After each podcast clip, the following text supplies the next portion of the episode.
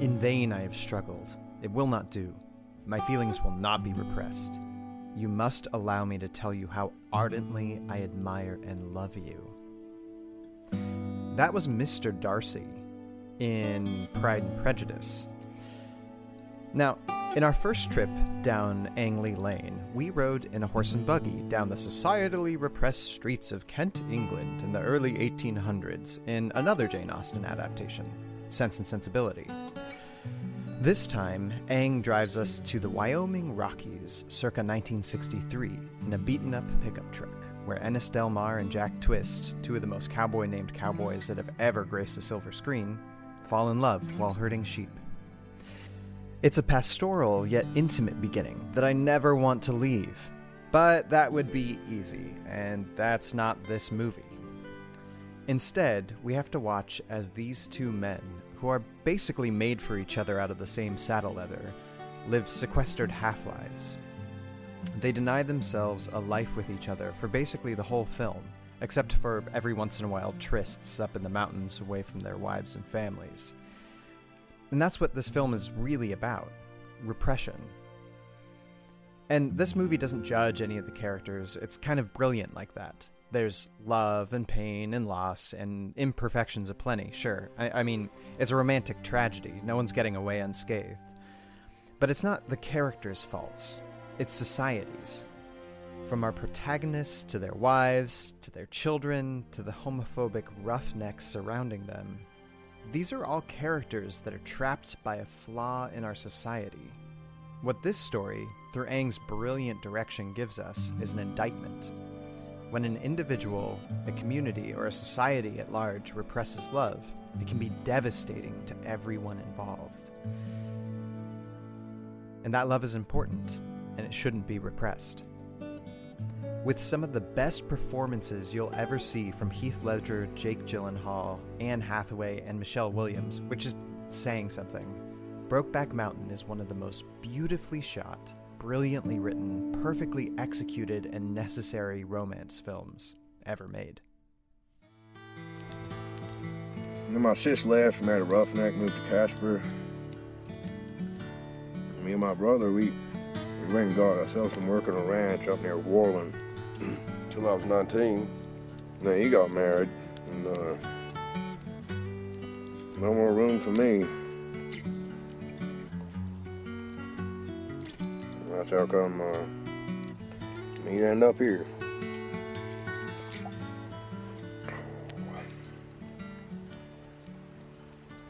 He was a friend What? of mine. Man, that's more words than you spoke in the past two weeks. Hell, that's the most I spoke in a year. Every time I think of him, I just can't keep from crying. Welcome to The Gentleman's Guide to Romcoms. I'm Kelly McCrillis, and always with me is my co host. I'm Ryan Graves. I'm Ryan Graves. I'm Ryan Graves. Don't forget me. Um, do you kind of wish that you had a cool cowboy name? I wish I had a cool cowboy voice like Heath Ledger. Oh, did you know that the reason why he ended up in that voice wasn't necessarily for character, but because he was afraid of flies getting in it, in his mouth, where they were filming? Really? Yeah. Have you noticed that um, Commonwealth people, the Australians and the British people, they when they do American accents, they always go like hard the other direction. Like Tom Hardy in The Revenant, he's like and Leo DiCaprio's like, I understood the bear better than I understand you, man. um, I think, I think there's something about um, like re- restrictiveness, or maybe maybe it all stems to America, like being a little more puritanical in general than than places like Australia or let's say England, for instance, where it's just like if I let less out of my mouth, I'm signifying that I am uh, I don't know, uh, like a, a little bit more American, I guess. I, I am I am less liberal with my with my actions, thus I signify being more American. Do you think that's true? I, yeah, sure. I'm not going to dispute it. I also think maybe Heath Ledger's character was a chewer.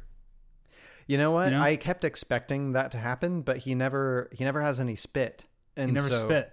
So I I feel like if he if he was, we didn't we got all of Well- the, the beauty of the accent with none of the grossness of the I, I don't want to be gross, but he does spit once, and it's during coitus. That's right. It's to get his dick wet. Oh. It's it's for undisclosed reasons. Yeah. So uh, we should probably explain what we're talking about. We're talking about Brokeback Mountain, Yes, we are. um, AK, aka in pop culture, the gay cowboy movie. Um, I don't know if there are any other Monikers. gay cowboy movies. Yeah. Oh, I mean, I, Um, there there are quite a few. They're just not. Uh, they're just not with stars. Um, No, I would say I can't think of any other bigger starring gay romance films in terms of well, I guess maybe in terms of this movie's even more legendary looking back because of Heath Ledger, you know, because he passed away shortly thereafter. He did Dark Knight, and then he was gone, and this was like Mm. one year before. Um, so I feel like as time passes, this movie gets even more and more legendary. But I remember when it came out, it was the first mainstream gay movie. Um, and I'm trying to think of there's lots of other buzzier films like in recent times, like Moonlight, and you know, uh, there's like trans movies like The Danish Girl, but especially in that decade, pre-Obama, this was this was huge in terms Yeah. of a major studio release. yeah, uh, a 2000 a 2005 film based on a short story that was published in the New Yorker. Um, and and you would think that like this demographic is one that doesn't necessarily cross a lot, like uh, a love story and cowboys first, and then a gay love story between cowboys. Um, like which which studio did this? I think this was Universal. Let me fact check myself. River Road Entertainment, but I don't know who distributed it. So this was a Focus Features film, which is owned by Universal. That's right, Focus Features. I'm I'm generally happy when I see the Focus Features uh, logo come on screen. Yeah, and it makes sense because they had roots. Focus started as USA, which was a much more indie-minded um, distributor. Which actually, if I'm correct, they championed other gay filmmakers, um, and they had like I'm pretty sure uh, Todd Haynes had some films that come came through um, USA Films, and I think maybe Gus Van Sant did too. Um, maybe we'll put it in show notes if that's true or not. So, uh, Focus Features does make sense, but I'm pretty sure at this point, Focus Features was already owned by Universal, and it was their little art house studio label, so it had the backing of major studio cash. But it's still a lower budget movie. Yeah, and speaking of It wasn't. cash, it wasn't Forrest Gump. It's I know, yeah. Well, I mean, and it was it was doing quite a lot though with its budget. Like let's let's talk about its budget. It was 14 million dollars and its opening weekend gross was 500,000, which, you know, is not horrible for an indie film, but it's low by today's standards and its gross total though after it kind of got its audience 83 million. And so it like way more than made That's- up for it at the box office. And that's just in the US. That's not even worldwide. Yeah, I remember when this movie came out, I was in high school and I remember like it was such a weird transition cuz when we were kids growing up the normalization of, you know, you know, gay life was like especially coming from Christian homes was really there's a lot of hush hush we don't talk about that stuff was as we were kids but then Mm. when you came into high school it's like oh this is all that this is there's nothing weird It's normal like why why is this such a hushed up thing i don't get it Interesting. Yeah, I, it didn't come out until I was in college. Um, the I think the first winter of me being in college, and so like it it was never really a a, a thing as much of a cultural shock to my my my sheltered upbringing as it might have been like at the beginning of high school, maybe. I don't know. I I remember having to talk to like like um friends' parents and like having to explain that it's not that weird that it exists as a movie. It's like they're like I, I don't understand why it's coming out. Like it's such a why is it such a big deal? It's like it's just a love story like any other love story. They're like, "Yeah, yeah, yeah, but it's not like they couldn't they couldn't get behind the idea of it being a normal love story. They're like, "But it's so niche." Like The, it doesn't belong in my big movie theater. It belongs in the smaller movie theater. What's it doing here? I'm like, it's okay, you guys. Don't be afraid. Go see it. You might like it. I mean, they are um, they're not the people that uh, Ennis and Jack were worried about killing them, but you know, it that sort of like imagine imagine if so blatant a movie came out in 1963 when this movie was first like that's I think Oh, yeah. that's that's the date that we first find them. It it really I don't know why, but like when this movie dropped, I think more than more than any other in in the 2010s or like the aughts, I guess, it had a sharp cultural shock point where it mm-hmm. really divided those who either understood or approved or were part of the gay community from those who were like either a I don't get it, I don't understand or b like really against it. And I, I mean I'm just saying this as you know um, a young man who didn't grow up in like a uh, necessarily a, a super liberal or a super conservative household. Yeah, and I think this movie was necessary to get to other movies like um, Milk, um, because Milk is not about Harvey Milk's love life per se. It's just about his life as a politician, and it's really a political biopic. He just happens to be gay, um, which you know affects his his life and it affects his identity. But like but this is Brokeback Mountain is like the gay love story. This is like about their romantic love, and it's it like kind of blew the doors open. It's like, all right, let's let's include their identities in movies going forward now, okay, and treat them as normal, not outsiders. They are main characters now. Yeah, it's it's almost like kicking in the door with with a with a boot. And I think the fact that it is so cross genre, being a drama, romance, western, allows it to do that because it's saying, mm-hmm. look, you over there, you like westerns, and you might not approve of men who are like these characters are, but you approve of exactly who they are otherwise. So, like, why draw this hard line here? Because, like, let's talk about these characters. They are two of the most masculine, like rough and tumble characters, especially Ennis, than we that we've seen in the romance genre ever, right? Yeah. Yeah, he's he's the classic barn burner romance hero of just like I got the James Dean thing. It's like I got problems, man. I got problems, and he's like, "Don't go near him. He's got problems. He's dangerous." Yeah, in in that way, it But kind you of can't help it. it kind of reminded me of Two-Lane Blacktop. After D.C., we'll go on down to Florida. I've got some nice beaches down there.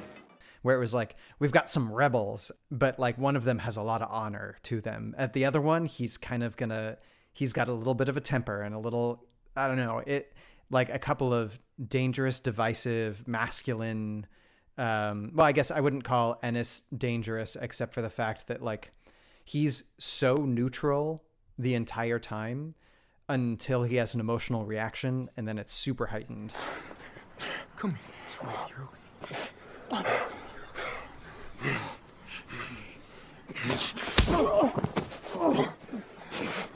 Whereas uh, Jack Twist's character is is like a he he's always operating at like kind of a an emotionally heightened level, but he never gets to the most explosive points that Heath Ledger gets to.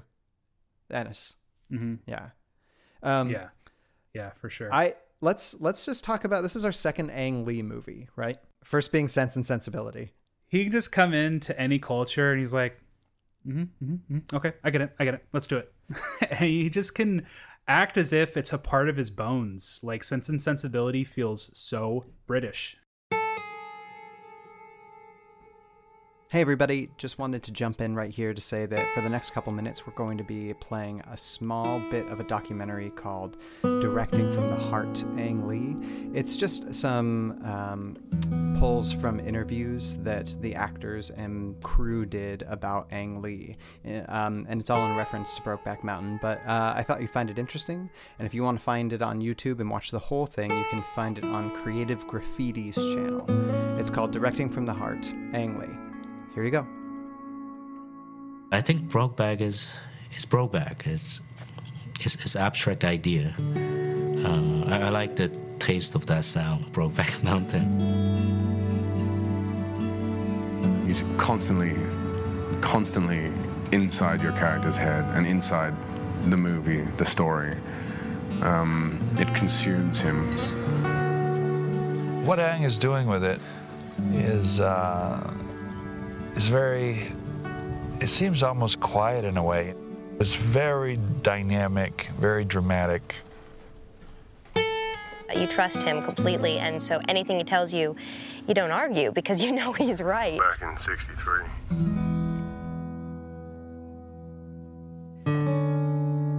I admire him so much for, for the variety of, of films that he does and the emotional quality of his films. I think that he's definitely the perfect director to tell this important story. He is a fantastic director. I love his movies. He always does very different things, but they are they do have this wonderful emotional through line.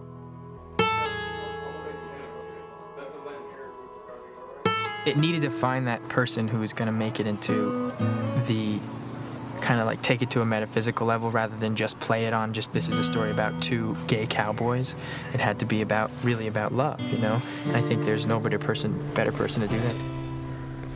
Oh, Brokeback, that is good, don't it?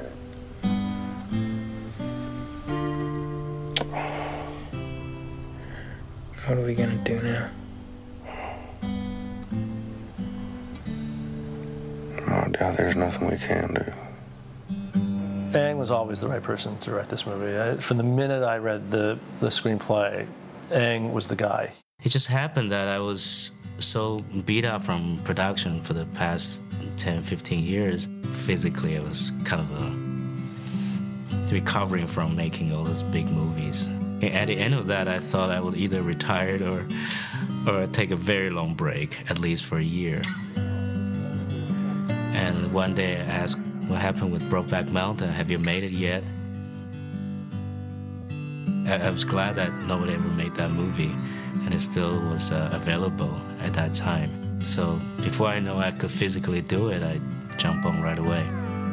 He might be the greatest, besides somebody like maybe like um, Steven Spielberg. Um, he might be our greatest living genre hopper as far as a director's concerned. Yeah. Sure. But but what I mean, there's a lot of similar things between A Sense of Sensibility and Brokeback Mountain. It's just when he does he did um, Crouching Tiger, right? That's him. He did Crouching Wasn't? Tiger. He did the uh, Hulk. He did um, Life of Pi. What else? Besides Sense and Sensibility. Yeah, Hulk. That's that's a weird one. It. I, let me movie nerd just for a second. Crouching Tiger makes sense as that is his closest like um, mother tongue in terms of film uh, heritage because even though I haven't seen Crouching Tiger, which is embarrassing to me because I love wuxia films, um, he's indebted to King Hu, is also another Taiwanese filmmaker. So if you want to check out Taiwanese cinema, King Hu, very important. Ooh, wait. Does he know? But anyways. Does he know King Vidor? Are they like buds? King King who? King Vidor. They're just part of the um, King King Kong. Uh, uh, anyways, uh, yeah, I think Sense and Sensibility of what I've seen, Sense and Sensibility and Brokeback Mountain are probably the closest, even though their cultures are so different. Their elements are the closest of romance, repressed romance. yeah, very very repressed. Both of them. needing to be with someone. So I like to see them as kind of like I don't know, cousin films to each Me other. Me too. I I really think that this one lives on a similar plane. Like obviously this one's a much more bleak film than Sense and Sensibility, both in terms of uh, filmmaking and subject matter, um, but like the the depth to both of them is very similar. You know what I would love to see? Uh, I I dared you to make um, Breakfast at Tiffany's in a courtesan era uh, of a 19th century and 18th century era. Uh, I'm also going to dare you again to do it again with Brokeback Mountain. And I want you, as the the director that I know who's so good at directing, uh, because I can't do something on this scale yet. Um, that's why I'm daring you, and I'm not Okay. daring myself to do it. Thank you. I I, want you to make Brokeback Mountain same setting as Sense and Sensibility because it would be the same plot because it's the same. Um, Gosh, a Regency era challenges. Yeah, a Regency era gay love story would be so cool. Um, like especially like, and you could flip it and make it um, like a a lesbian story. And uh, well, it's not uh, not that that Jane, not that a- that Jane Austen fanfic hasn't been written yet, but sure, sure.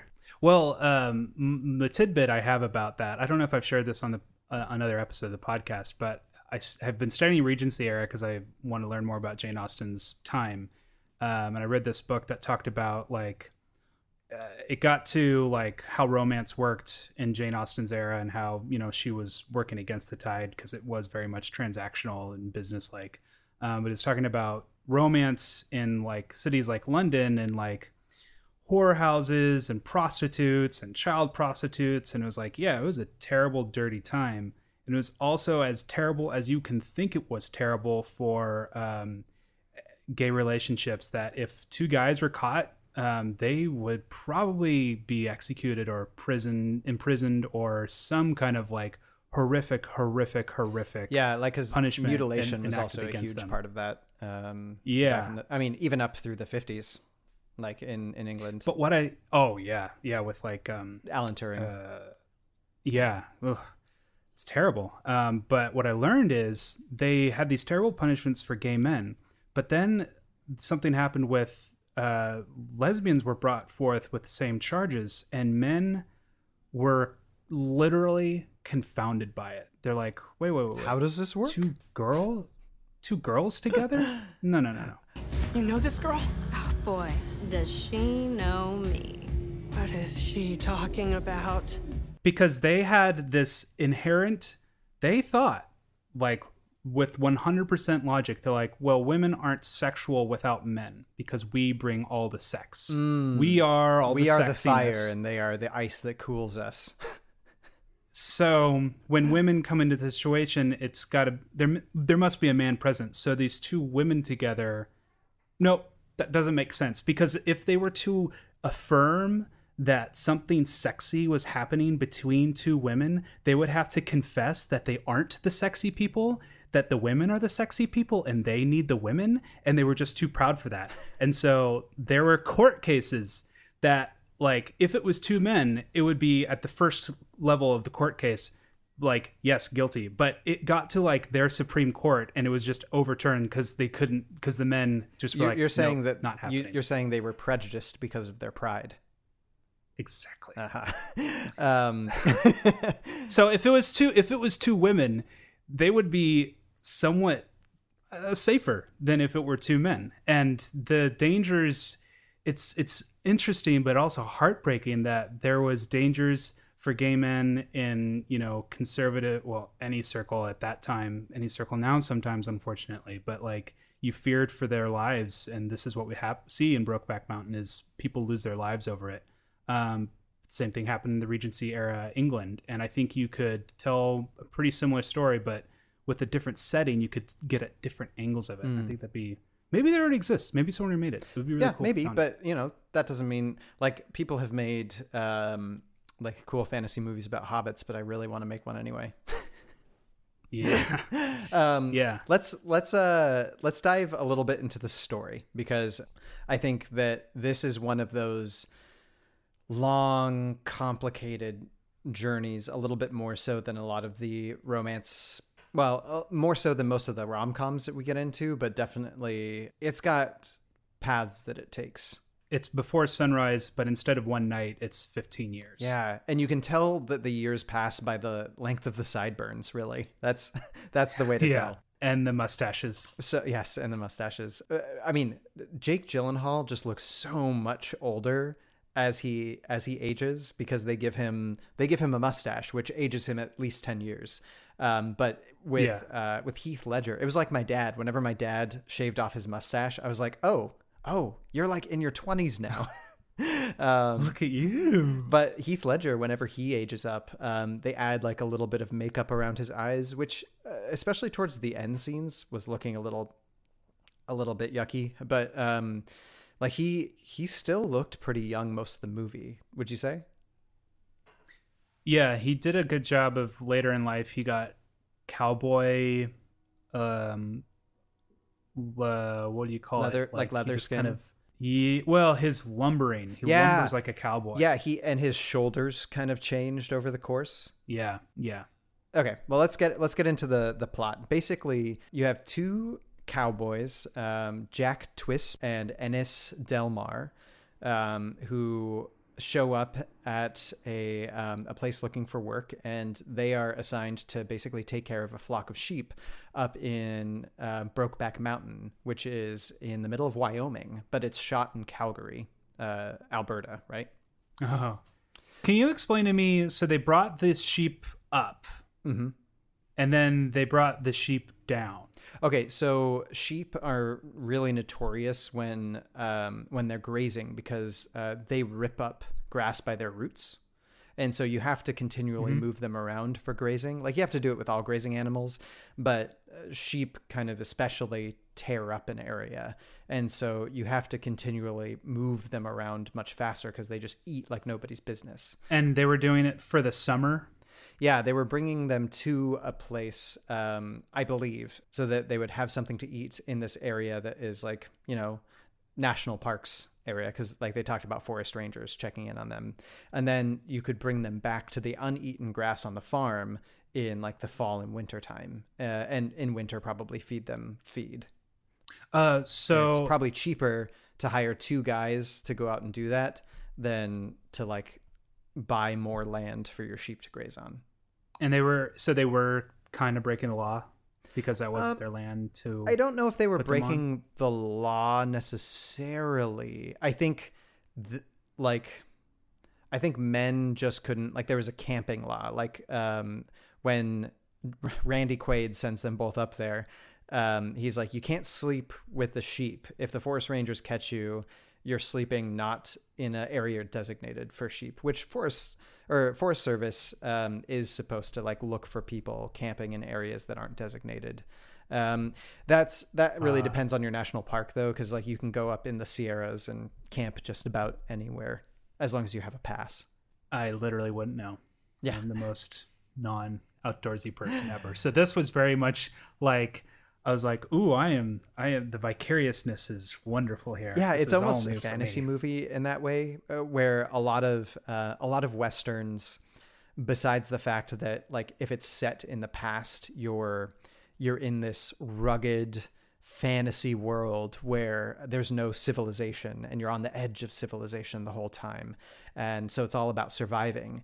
And even though this is set in 1963, you get a little bit of that here, where it's just two guys s- Yeah. surviving while they, you know, take care of this herd of sheep. Just, guys, being dudes. What's better than this? Guys being dudes. This was uh, written by uh, Larry. It was written by Larry McMurtry, and I also want to bring up that it was based on a short story by Annie Proulx, and then Larry McMurtry is the one who wrote the screenplay. And man, Larry McMurtry has such a cool um, career that I want to like do a deep dive into what he's done because he's written classic novels, classic films. He wrote Lonesome Dove, which turned into this miniseries that everyone's dad is in love with. My- my dad Like, has the ask any dad. set. Lonesome Yeah. Dove is their favorite show of all time. Yeah, it is their favorite show of all time. Uh, he wrote Last Picture Show, which is a ground groundbreaking American cinema film. which also has um, homosexual overtones or undertones, I guess I would say.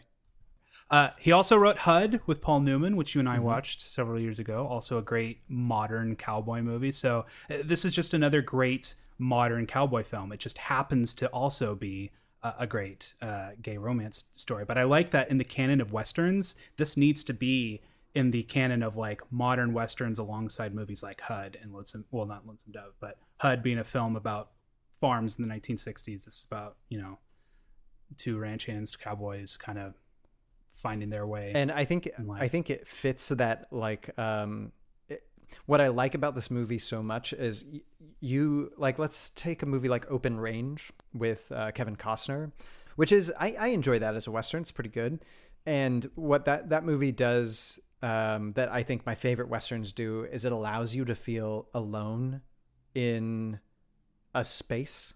Like you really get in this film the the vast expanse that is the wilderness. And I feel like that's essential for a- Mhm. like I mean unless you're doing like a I don't know, like a midnight cowboy kind of movie or, you know, something set in the city. Yeah. Um, but this this movie actually has a second writer as well. You have uh, Diana Ossana, who Mhm. also wrote a bunch of cowboy films, um, or not a bunch, but just like Mm. five Western films. You have Comanche Moon, Dead Man's Walk, Streets of Mm, Laredo, just a bunch of like television stuff. So I don't know if she just came in to punch up dialogue or what, but um, yeah, she was she was the other writer besides Larry.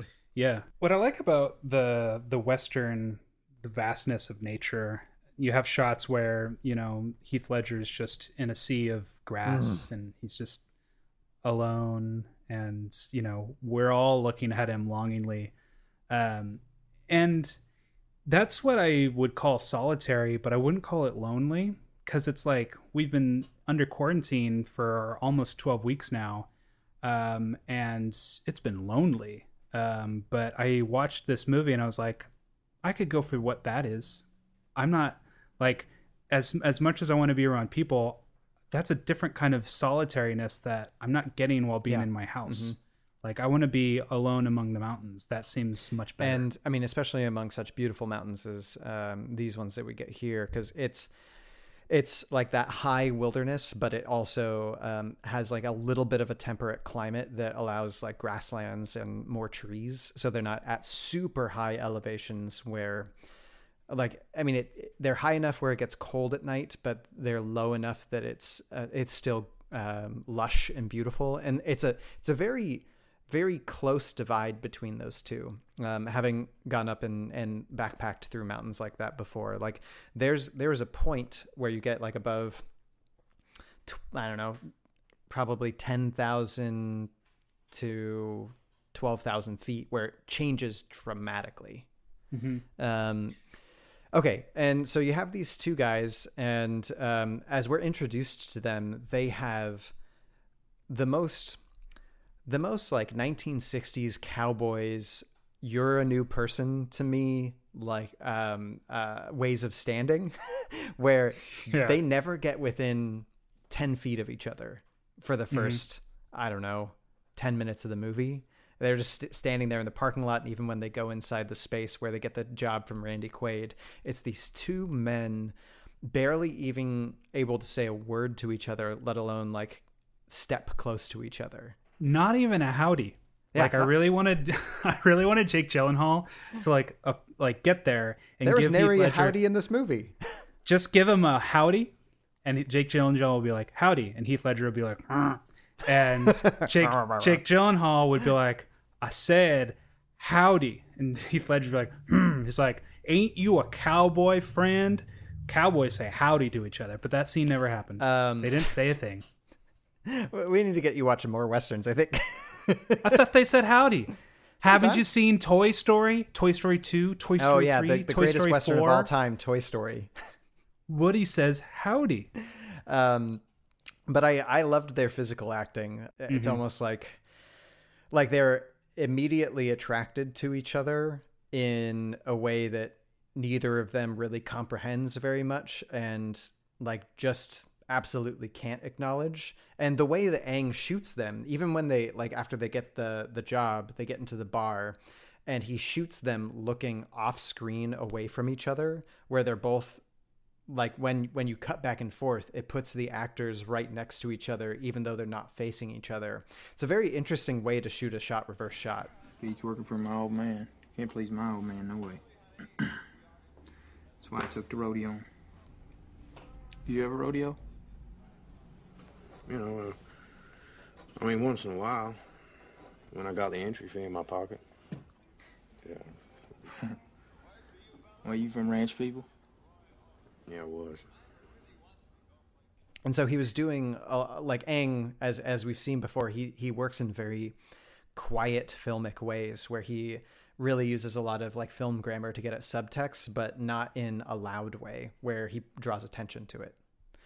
There's the one thing that I don't know if it's, I guess it's intentional, is that in Sense and Sensibility, every attraction is acknowledged through the film grammar that there is a shot, reverse shot of two characters having a shared moment of locking eyes, and the movie's like, get it? They like each other. And in this one, it's almost the exact opposite. There's never that happening. So, like when Jake Gyllenhaal makes his move, I was like, "Oh, you're just going for it." Because I didn't, I didn't get the signal yet that I Well- see in other romance movies where there's just some kind of signal. See, for me, I felt, and this was your first time watching it, right? Yeah. Okay, for for me, I don't I don't know if I got it the first time, but this time when they show, a lot of times they'll show a one of the two of them in the background, and then the other one purposefully not looking at them. Mhm. And so I think um, since this whole movie is about repression and denial and like creating walls and borders, I think like there's one point in time where Heath Ledger is washing himself um, out of a small basin of water and he's nude in the background.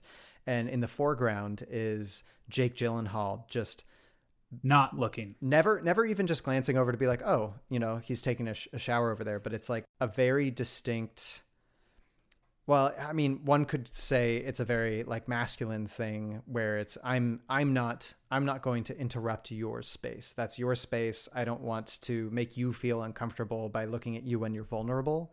But I think in the context of this story, knowing what happens, it's much more like the less I look at you, the more I'm in love with you. Mm. Or Yeah, at, at least attracted. I had uh, never seen that before. Yeah, Mm. I'm very, I was very impressed by it because like when they got together, I was like, I mean, I felt it, but I never saw any kind of signal. But I definitely felt like this is Mm. not coming from nowhere. This is definitely, there's definitely chemistry.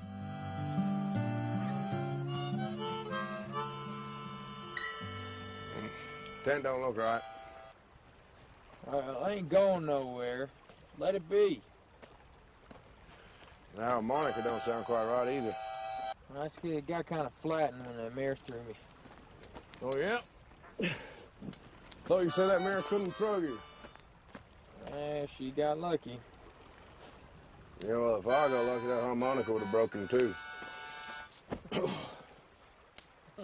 I'm pretty sure this movie probably acted like, um, like when we saw Tree of Life and people walked out of it because they didn't. They're like, "Oh, I'll go to a Brad Pitt movie. Cool. It's just a regular Brad Pitt movie, right?" you think and they're think in this there. a a, sneaker film?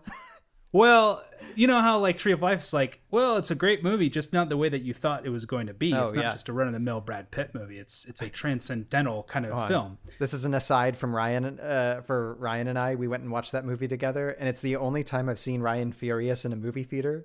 Where um, the, we had two guys about two rows behind us, and they were maybe the only other people in the theater, and they just start laughing like a quarter of the way through the movie, and they wouldn't stop. And Ryan just stands up and he's like, "Would you two mind?" Did I say that? Yeah, and they left afterwards. I did that. Yeah, it was. I was very impressed. Good for me. uh, anyways, I, I I gotta think, especially in this time, especially when George Bush, George W. Bush is president. Like this is just a different time, and people just weren't aware. Uh, that I gotta think, some dudes, some guys were like, "Hey, cool!" Like older guys were like, "Hey, cool, western. Haven't seen one in the theaters in such a long time. That's got Heath Ledger and Jake Gyllenhaal. Must be some kind of cowboy movie." And they just went in there and minute 30 mark happens and i gotta think that some people just were like oh my god and left and ran away and were scared of it. But i gotta think there are some other guys who are like oh interesting. Oh, I did not so see this they're coming. like so it's like a, a guy guy thing. Okay. And like You know- learn like get their minds opened up. You know, you know how uh, you were talking about the um Regency era guys being like, "How does even it work between two women?" Um, Yeah. I had I had that that question asked of me when when this movie came out by just like some doofus at a college who who was like, uh, "How does it even work with two guys?" And I really just wanted to say like they mash penises together real. um. Anyway, so uh, they they have this this like um, you know, pretty pretty much it, it's just them kind of very slowly building a friendship in the wilderness while they watch these um, these sheep and they get more and more friendly um, but it's not like they get close. And then at, at, a certain point in time like it's just really cold and they're both sleeping in a camp together rather than separately one night because they get kind of drunk. And so heath ledger doesn't go back to take care of the sheep. He stays in the camp. And then jake gyllenhaal's like hey get in the tent. It's really cold outside. You know you don't have to be separate. And then there is a real like that love scene is very it's very passionate. Physical and it's very physical because um I it's it's much it's much more about Jake Gyllenhaal kind of saying like it, the way he grabs Heath Ledger it almost feels very and Heath Ledger resists at first and he's like like you can tell Heath is like on on the edge of do I do this? Do I not do this? And Jake Gyllenhaal's like kind of begging for him to stay and give in to this feeling that he has and he like pulls him but it gets very rough because you have these two cowboys who are just struggling with and Heath Ledger much more so struggling with this this feeling that he doesn't feel like he has permission to give into with himself. And so it's it doesn't bridge on rapey, but it, it's definitely something that that is about a struggle. Oh yeah.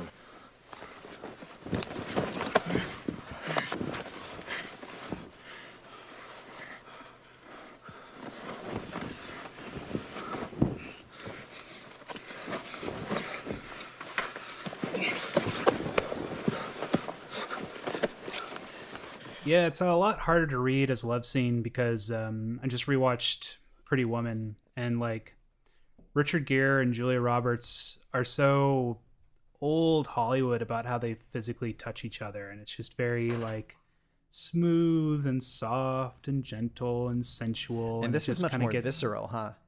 This is so intense and so physical that um, it's like, God, are they going to punch each other? And then one scene, they do punch each other. So it's just kind of like, they're so intense. And like me as a watcher, I'm just kind of like, I don't, I don't totally track with the emotions, but I'm just going to kind of let it wash over me. And I'm just going to pick up on it subconsciously of where both characters are at. And I think I got it, but I couldn't, I couldn't like delineate all the different emotions going on. It felt complicated. Well, I think, I think neither could well, neither could Heath Ledger because Jake Gyllenhaal is generally pretty open about how he's feeling, but I think tracking with where they are is something that I mean, since this movie is I mean, let's let's get through it, but since this movie is all about repression, you as the viewer often feel like you aren't let fully into how they're feeling in a given situation yeah. unless they're being open and thus exposed. Um, so they basically have a small tryst over the course of the um, next month or so, and they have a great time up in the woods. But then Randy Quaid calls them back after catching them.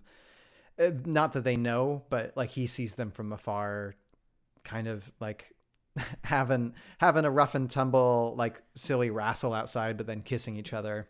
Yeah, and so he, he at one point in time after Jake Gyllenhaal's uncle dies calls them back, and they have to bring bring the sheep back. Um, and I, I really like the scene of him firing them basically, and then you know later on Jake Gyllenhaal tries to get work with this guy again later, and you know Randy Quaid is basically like I'm homophobic, so no.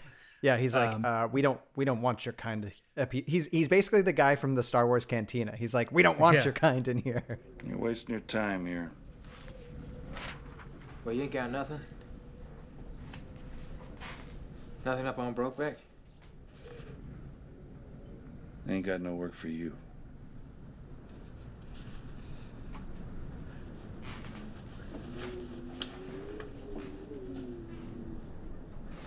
Hey, Ennis Del Mar ain't been around, has he? You boys sure found a way to make the time pass up there.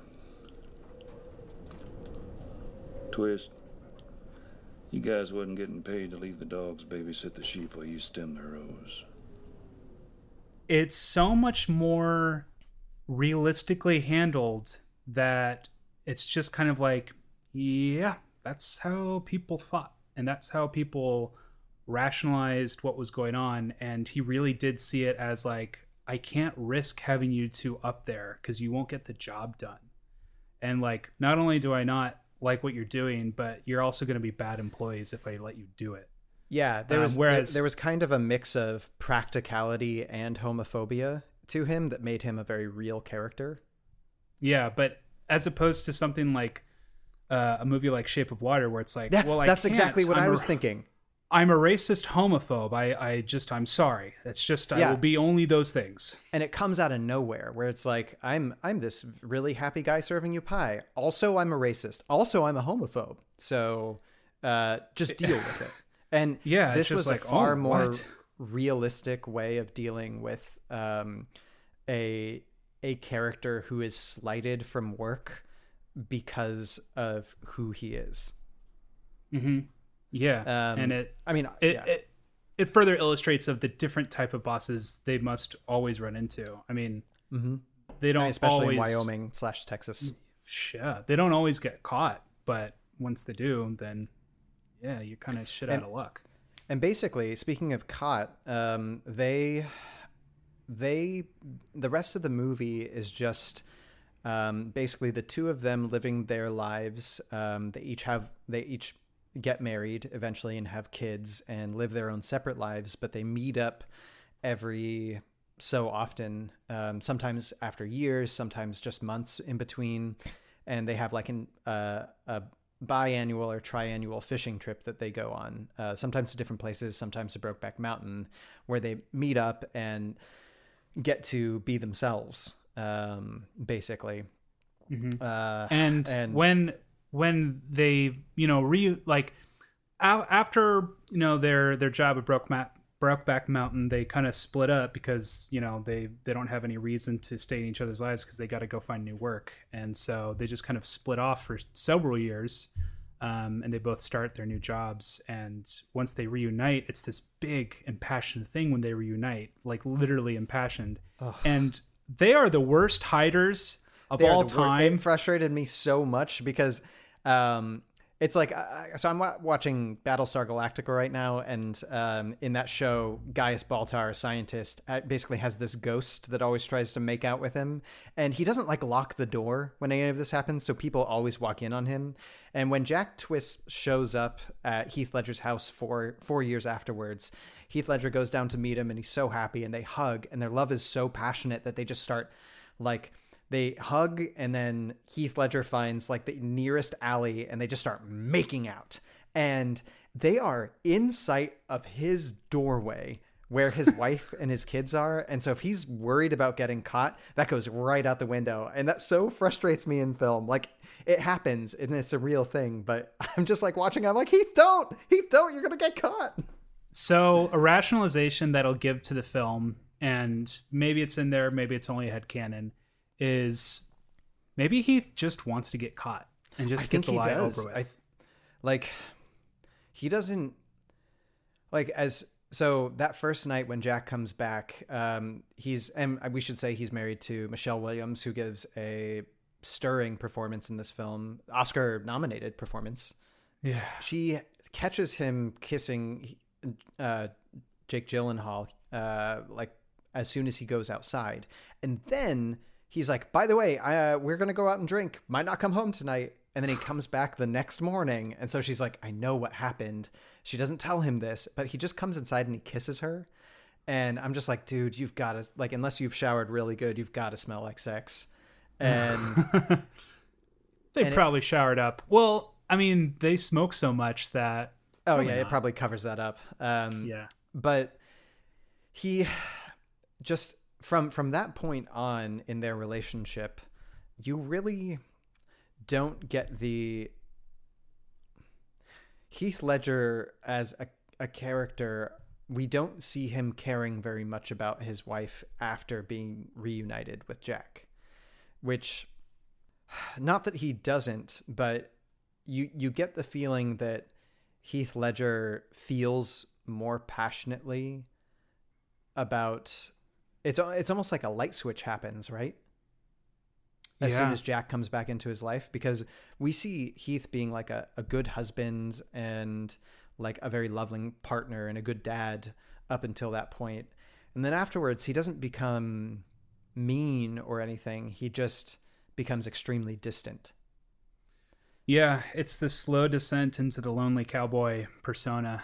Mhm. Um, and it just gets worse and worse and worse. He gets divorced from Michelle Williams. He gets pretty estranged from his children. Not considerably, but enough to get him just kind of like, dude, you got to catch up. Like, Yeah. Between these two characters, um, at, at one point in time when they, after they have sex, um, they have a conversation uh, when they're still up at Bro- Brokeback where Heath Ledger's like, "This is a one shot thing we got going on here.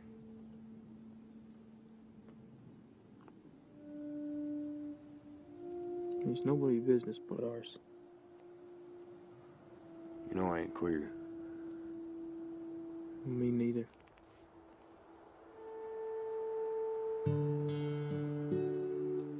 and it's it's like they're still being super, like, s- super hyper masculine towards each other mm-hmm. in that kind of like, almost. It's odd to say this, but almost homophobic way. Yeah. But I I think that uh, from what we see in the rest of their lives, Heath Ledger was kind of telling the truth about that. He's like, I I love you and I'm super attracted to you, but not really to any it seems anyway, not really to any other guys in his life. Whereas uh, Jack Twist kind of has a much easier time dividing his time between his his Anne Hathaway married life and going to see and having love affairs with seemingly lots of different men. yeah, but he also mentioned another woman too. hmm So it seems like he's um, at at least bisexual, if not. Um, Yeah, it's it's something I realized is that I was I was so curious to understand were you the saying you sexual were bi curious? you sure? Um, I was so curious or bi curious to understand um, sexual identity like labels in Imagine Me and You, and I'm like, well, is Pipes Perabo, Pipes Perabo, like, what is she? Is she attracted to Matthew Goode? And I think Robin was like, well, it doesn't really matter, does it? And it's just kind of like, it doesn't really matter with the labels in that movie or this because I think they're gonna just I think the problem with the problem that they're facing in Brokeback Mountain is that they don't have the space to figure out their identity. Like Yeah, I mean, they don't. Besides that one time I was talking about, they don't bring up identity at all. They just bring up the frustration of not being free to be with each other. You know, it could be like this, just like this always. Yeah, how you figure that? What if you and me had a little ranch somewhere, a little cow and calf operation? Be a sweet life. Hell, Lureen's old man, you better give me down payment to get lost. I mean, he more or less already said it. No, I. I told you it. It ain't gonna be that way. You know, you. You got your wife and baby in Texas, and you know I got my life in Riverton. That's so. You and Alma, that's a life. Oh, you shut up about Alma. This ain't her fault. The bottom line is, we're around each other, and, and this thing grabs hold of us again in the wrong place, in the wrong time, we're dead. in our day and age, we're so obsessed with labels of like we're we're struggling against heteronormative ideals and we're struggling with like white you know identity things and you know cisgender this and there's just so many labels for so many different things and you've got to be you know, on the right side of the label, or at least you have to figure out and own your label and all that. But like for these guys, there was no labels. They were just like, well, I'm a dude. I get married to a woman. I have my kids, and they couldn't conceive of an identity that made room for what they wanted. Well, yeah, and um, I mean that's kind of the tragedy of this movie is if these guys were just born 30 years later, like I mean it's still like I'm not saying that it would be necessarily a lot easier, but two guys living on a ranch somewhere right right now compared to that time, it's probably not as as forbidden. I'm not saying that it's easy in any part of the country. I don't want to like you know, um, make anybody's experience be, you know, belittle that. But like Heath Ledger talks about his dad at one point in time taking him and his brother when they were like nine and 10 to go see a man who was gay. Basically, he was taken out by a bunch of other cowboys and dragged by his i mean this is very graphic so you know if you want skip ahead 30 seconds but he was like dragged by his penis um, by a truck and just like killed by these cowboys. And so that that basically creates a fear within heath ledger's where um, at one point in time in the movie and it's really soft and wonderful um, jake gyllenhaal's like look you and i can start over. We can go get a ranch somewhere and just live the best life that we want to live and actually be together. And it can just be far away from society. We don't have to deal with anybody judging us. And Heath's like, no, I, I think they're going to find us. And I'm so afraid because my dad like showed mm-hmm. me that this guy was killed because he was gay. Yeah. Um, that's a very same, real moment. We had the same film grammar when we learned. So I'm getting to the end of the film. If you don't want to learn out, figure it out. But um, when we find out that Jack died and you know he's told that there was an quote unquote accident, but we see into the mind's eye of Heath Ledger is like, I understand what you mean. He was killed. He was murdered. Mm-hmm. Yeah. Um, and a lot of people had accidents back in the day. Quote unquote. Yeah. Yeah, and um, I I want to see the rom com version of this movie, which is Jake Gyllenhaal like it's like 1979 and Jake Gyllenhaal's got his mustache, and he comes up to Heath Ledger. He's like, "I've got a new place for us to go, Heath Ledger." And Heath Ledger's where? And Jake Gyllenhaal's like, "To a magical place called San Francisco."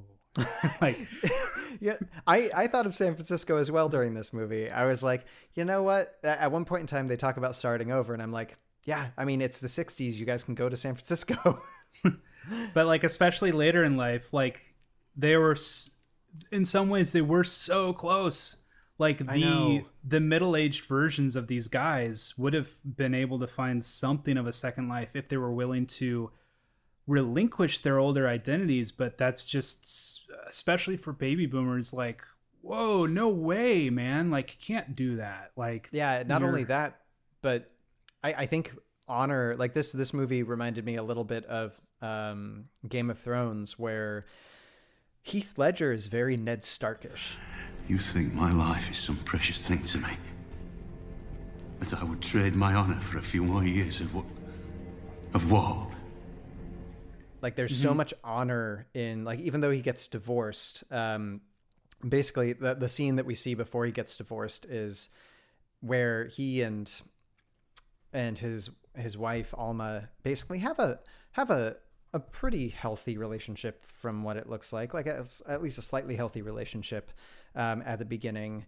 And at one point in time, they're about to have sex, and she's like, "We should use protection because we don't have much money, and I don't want to have another kid, and if we don't have money." And Heath's like, "As far behind as we are in the bills, makes me nervous not to take no precaution."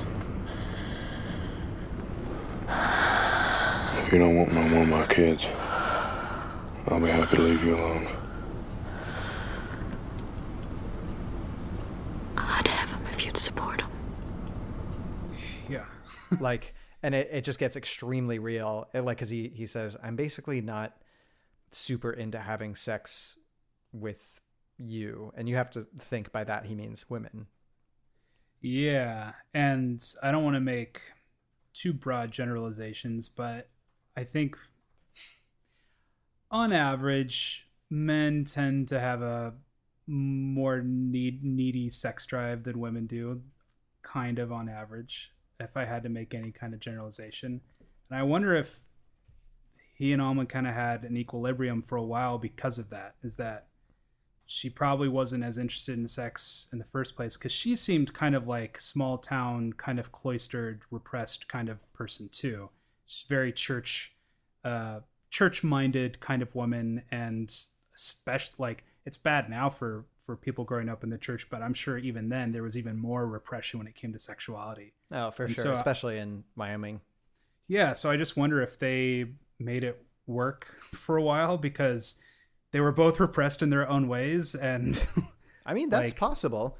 There's definitely subtext to support that.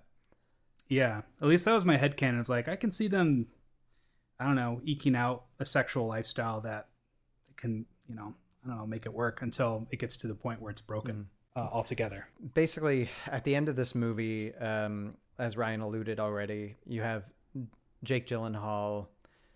Not not too long before tells heath like look i was willing to give everything up and i still am to be with you. And heath just breaks down because he can't. Like he's he's like we have to stop seeing each other like i'm he, he's also trying to spend more time with his daughter and it's just it's such a heartbreaking moment that's where the um i can't i i just can't quit you line Mhm. comes in Yeah, we'll try this one. And I'll say it just once. Go ahead. Tell you what, we could have had a good life together. Fucking real good life. Had us a place of our own. But you didn't want it, Ennis. So what we got now is Brokeback Mountain. Everything's built on that. That's all we got, boy. Fucking all. So I hope you know that if you don't never know the rest. You count the damn few times that we have been together in nearly 20 years, and you measure the short fucking leash you keep me on, and then you ask me about Mexico, and you tell me you kill me for needing something I don't hardly never get. You have no idea how bad it gets. And I'm not you. I can't make it on a couple of high altitude fucks once or twice a year. You are too much for me, Ennis. You of a horse and bitch. I wish I knew how to quit you. Then why don't you? Why don't you just let me be, huh? Because of you, Jack, that I'm like this.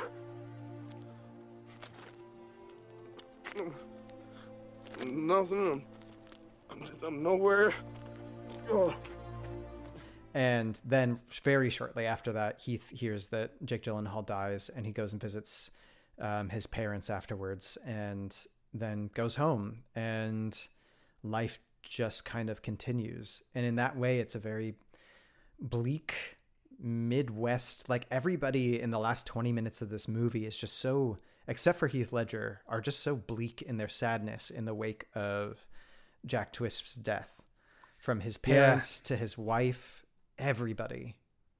I was so hoping that the resolution would be he Heath Ledger would find someone new because of his love with Jack and being like, don't throw away your life. Like, it's not too late to be in love and to be Mhm. with someone. And maybe the rest of li- his life, he just has Jack in his heart, and that's good too. Because at least Yeah. he had love in his heart, and he had those experiences to look back on the story of his life, which is better than looking at the story of his life with no Jack. Um, so at least he had that time. It's just, uh, yeah, the tragedy is. I think this is why movies like Brokeback Mountain are almost more appropriate for uh, guys like me. Guys like me just grew up heterosexual, and I just that's just kind of my identity. I just was always, you know, very comfortable with that and just knew that my fate was I'm to find someone eventually and we're to fall in love and we're to get married and nothing's to get in my way. And like, you don't think twice about anything getting in your way. Um, and you watch a story like Brokeback Mountain and you're like, Jesus, like that privilege of not worrying about it, just having like any life is available to me if I want it, and I'm just gonna go get it. But that's not the reality for these guys, and it's not the reality for a lot of other guys in different situations. And yeah, it really breaks the heart. Yeah, it really does. And I, I think um, romance movies generally have the possibility of heartbreak, right? Even rom coms, something that's really light and fluffy, most of the ones that we've seen have the possibility of having your heart broken, even if it's in a small juvenile way. And this movie, it, its heartbreak is kind of like a really long cry. It's it's just like something that you can hear cracking from the distance, like uh, an icy lake, and you just know it's coming, and you're hoping that it doesn't reach you. And, oh, I mean, I don't think I don't think we've seen or maybe will see a movie that's this bittersweet. Yeah, I agree. I'm trying to yeah. think of like other tragedies, and I can only think of other tragedies that are like Shakespearean, that they're classic tragedies, but they're not nearly as moving. Mm. I mean, this movie was definitely moving, and that's. I mean, we haven't talked at all about um, Jake Gyllenhaal's and Heath Ledger's amazing performances. Like the fact that they didn't win Oscars for this is, is extremely surprising to me but the I guess it's not that surprising. It was 2005, but um, the uh, can can we talk a little bit about the um, the design approach to the poster of this film? Yeah, um, we can. It's so. thanks, I appreciate it. Um, you you basically have in in the main poster of this film, you have both of them looking opposite directions, but almost looking like uh, Jake Gyllenhaal's head is resting on Heath Ledger's shoulder, and mm. it was modeled on the Titanic poster. Ah. And uh, which has a very similar look. I mean, they're they're a little bit closer, which is kind of appropriate because you know um, Leonardo DiCaprio and Kate Winslet's relationship in there, even though it's divided by class, you know, them being together is is is not something that they ever question once they are together. And so, if you look at the Titanic um, poster and the Brokeback Mountain, it's it's extremely similar. We'll have to do an Instagram post of putting the two posters side oh, by yeah, side. totally. But that is interesting when you when you have movies like that was a tragic story of you know um, Leo and Kate and. Well, we need Kate, and we need Leo, and we need them now. Come on. Thanks, ladies. Uh, but it puts things into perspective. It's like yeah, they had a tragic love story. They knew each other for three days, and then you know the Titanic got hit by an iceberg. Wah. Whereas Brokeback but this Mountain is feels fifteen years. It just feels it, way more realistic. Maybe, yeah, realistic more, and weighty. Um, yeah, and part of that becomes in the filmmaking. Like this, there's so much attention to detail. Where when we first see Heath Ledger, like this movie's almost bookended by three shots. It's a truck driving through the like edge of the Wyoming Rockies and then Heath Ledger gets out of the truck carrying a bag, um, a paper bag. And in the same way, at the end, he takes another paper bag out of a house and gets in a truck and drives across that same stretch of road. Mm-hmm. And um, it, it makes it feel like a book. It makes it feel like a long romantic tale. Um, yeah.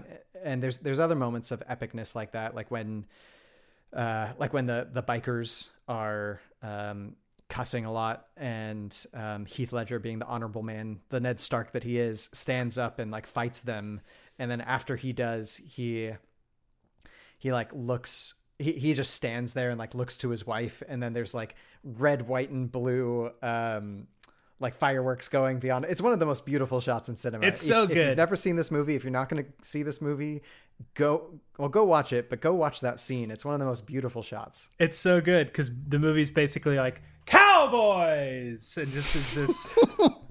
I almost spit tick. Cowboy! Because it's got fireworks. Like it's the most American image ever made. Cowboy amidst a baseball field with fireworks in the sky. Having just beaten up a whole bunch of like a couple of nasty bikers. and that's even more America because he's secretly gay. Like it's just all the layers. uh-huh. Uh, it, it is. I, I, that might be the most Amer- like contextually the most American scene in cinema. Yeah. Um, before I forget, I did want to bring up another filmmaking thing, and that's the cinematography in the movie. and uh, westerns usually have a gold patina to it, and Sure. they're usually red as a color scheme goes. It's generally shot with very particular um, outdoor stock too.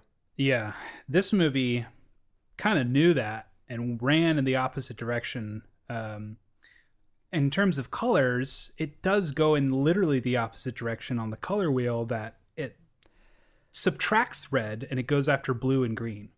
Yeah, um, which really makes the outside scenes feel very lively when you're in the mountains. It, it like full of life is what I mean. But when you're inside, it makes it feel cold and trapped and bleak. There's Mhm. a lack of warmth in the inside.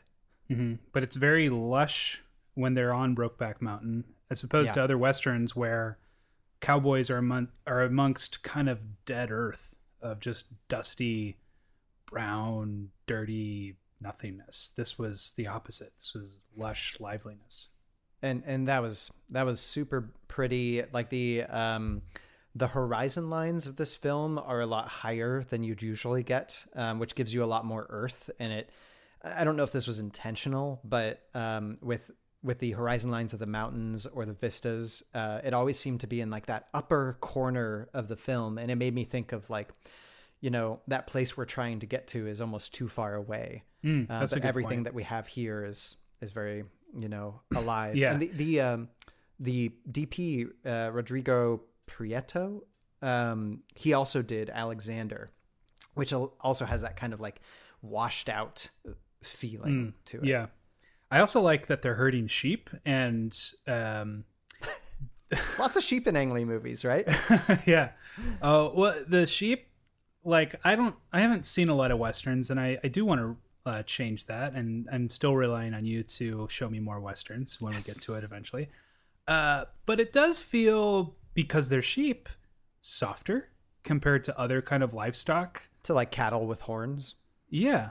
And Yeah. there's something more, I don't know, tender about this livestock. It doesn't feel obvious. It's just kind of like, yeah, sheep. It's livestock. It's cowboy stuff. It's what we do. um you know ang lee actually he had such a hard time with sheep on sense and sensibility that he said no more sheep. I'm never having sheep because he always wanted them in the background but it was so hard to keep them where they were. Right. um and then he basically was contract he he was going to make this movie and it, there was just like sheep was such a big part of it. And so he um you'll see that there's some scenes uh where they where they bring in like a whole herd of real sheep and they're obviously dealing with real sheep because they're carrying them and it wasn't when they picked up the tiny baby sheep it was so cute um Yeah. but uh, a lot of the times when they're trying to like shoot a night scene or they're trying to shoot all the sheep on a vista and they didn't want to deal with it he's like i'm just going to pay to have it comped and so he just had Yeah. a bunch of digital sheep in there too So there's a shot where we see a dead sheep, right? That's been disemboweled. Yeah and that's that's kind of symbolic isn't it Yeah, it is. Um, because it man, I- happens right after they have sex I was watching this movie and I was thinking, this is such a good movie, but I don't know if I'll have the heart to rewatch it because it is so harrowing. But now I'm like, ah, I kind of need to rewatch it. I will get a lot more out of the second viewing. So I'll It's just very need to literary like myself. that. Yeah. Yeah. Um, but just from a filmmaking point of view, how do you get a disemboweled sheep and not piss off PETA? Well, I don't think you can, um, because PETA is going to be against any disemboweling of anything. Um, but I think you could probably do one of many things. You could probably uh, have a butcher or something where, Oh, yeah. like, like get get um, the rest of a carcass from a butcher that's already used it, or you can also just like I've seen art directors make some pretty convincing dead things that aren't dead. Yeah, I was just So, I mean, thinking about possibility. I was just thinking about pro- the production designer, and that was probably the last thing on his list of like, and the dead sheep. The fucking dead sheep. Damn. I don't want to deal with this. Um, the and you know the I think the production design in this movie was great. The costumes were good. The um the art direction, like when you see uh, Ennis and Alma's apartment or house, just goes from even though they're living out in the country and they don't have a lot of money, it does feel like a home. And then, like over the course of the films, it just gets more cluttered and just more nonsensical. Let's talk about um, Jake Gyllenhaal and Anne Hathaway. Mm, Um, Anne Hathaway is stupendous in this movie, and I think She her is. secret her secret weapon is that she her a lot of her famous roles is Princess Diaries or Devil Wears Prada, where she plays these very bubbly rom commy characters. But her secret weapon is that she is a devastating ice queen. She is so good as Mhm. that persona, especially her last scene. Well, he said it was his favorite place. I thought he meant to get drunk. He drank a lot. There is so much emotion in her lack of emotion. Yep. Yep. It's funny because that's the last time we see her, and it's the absolute opposite of when we see her in the first time, which is riding a horse extremely fast. And then she walks up to Jake Gyllenhaal after losing her hat, and she has the most expressive, like, anime eyes that are just filled with, like, life. And Mhm. she is just so devoid of all of that at the end, and it really shows her range. she like winks at Jake Gyllenhaal or something like that. And She does, yeah. it- I was just watching the movie and I I blushed just watching it. I was just like like wow, I was just whew. She's a yeah, she wooed me. Yeah, and she was writing like all of them were all of the horse. Uh, well, I, I don't want to say all of it, but a lot of the horse work was done by the actual actors. Um, Ang Lee apparently sent Jake Gyllenhaal to um, cowboy camp in order to get toughened up a little bit for this movie. Nice. And and you could you could kind of tell that I, I don't know whether it's just their particular acting styles, but Heath Ledger's Heath Ledger seemed a little bit more naturally um, accustomed to being a cowboy at the beginning of the film than Jake Gyllenhaal did. Like when Jake Gyllenhaal was carrying buckets, it seemed like he was like, "Ugh, I have to carry buckets right now." yeah, it, it- follows because Jake Gyllenhaal's career path is he rodeos for a while after that, and he hates it, and so then he becomes a salesman at his father-in-law's huge um, tractor, you know, business. And he becomes a salesman really, and doesn't really have a lifestyle of being. I would call it like in the shit of like the really hard stuff, the roundups, the the you know, yeah, you know what I'm talking about. Yeah, I know. What So he talking he doesn't do Jake Gyllenhaal just kind of avoids the rough work and goes for the like nice nicer time of being in tractors and just doing that. Yeah, but I think he he would prefer doing the other work. He just he's resigned to living a different kind of life. And I think part and parcel to that is selling tractors. And you don't really you don't really see him um, kind of do what he wants in life until at one point in time they have this turkey dinner where this is still when his relationship with we never really see his relationship go downhill with Anne Hathaway. Anne Hathaway, we just hear about it when he's talking to Ennis at one point in time. We do we do see a later scene where they're talking about he's looking for his parka and there's just this stiltedness between them. So we I mean, there is, but like even after that is the Thanksgiving scene where um, he he carves turkey and like really like he and Anne Hathaway's dad who have had a, you know a kind of a fight this whole time uh, for who's the most masculine in this relationship and he really puts uh, what's his name in his place. It's brilliant. It's such a brilliant yeah, scene. it's it's such a good scene and like you see Anne Hathaway be like, "Nice. I I'm kind of attracted to you It's again." so yeah, it's so cathartic. Fortunately, neither you and I have that problem, but I could just imagine if I was presented with that problem, how much more I'd be cathartic of like, ah, ha, ha, you don't tell me what to do. yeah. but but currently at Thanksgiving dinner, I'm like It's all you and it's all you, father-in-law. I don't I don't want to touch the turkey. I'm afraid. Okay, I, I think um, have you have you watched the trailer for this film? Oh no. Oh well, I let's watch not. it right now. Okay. Okay.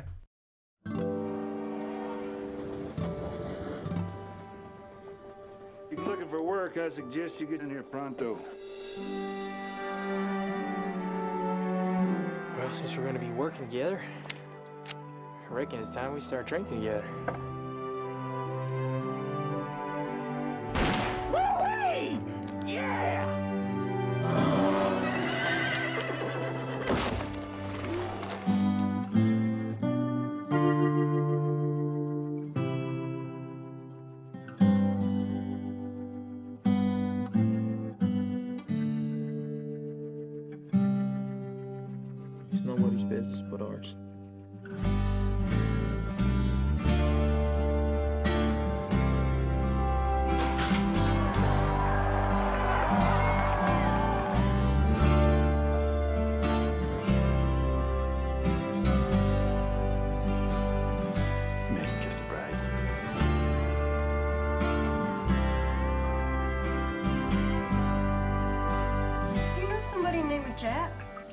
We fishing buddies.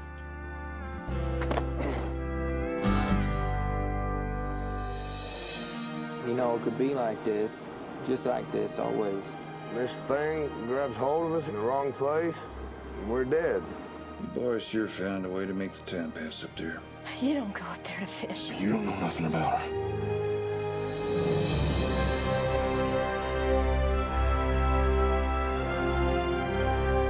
Have no idea how bad it gets. If you can't fix it, you got a standard. I wish I knew how to quit you.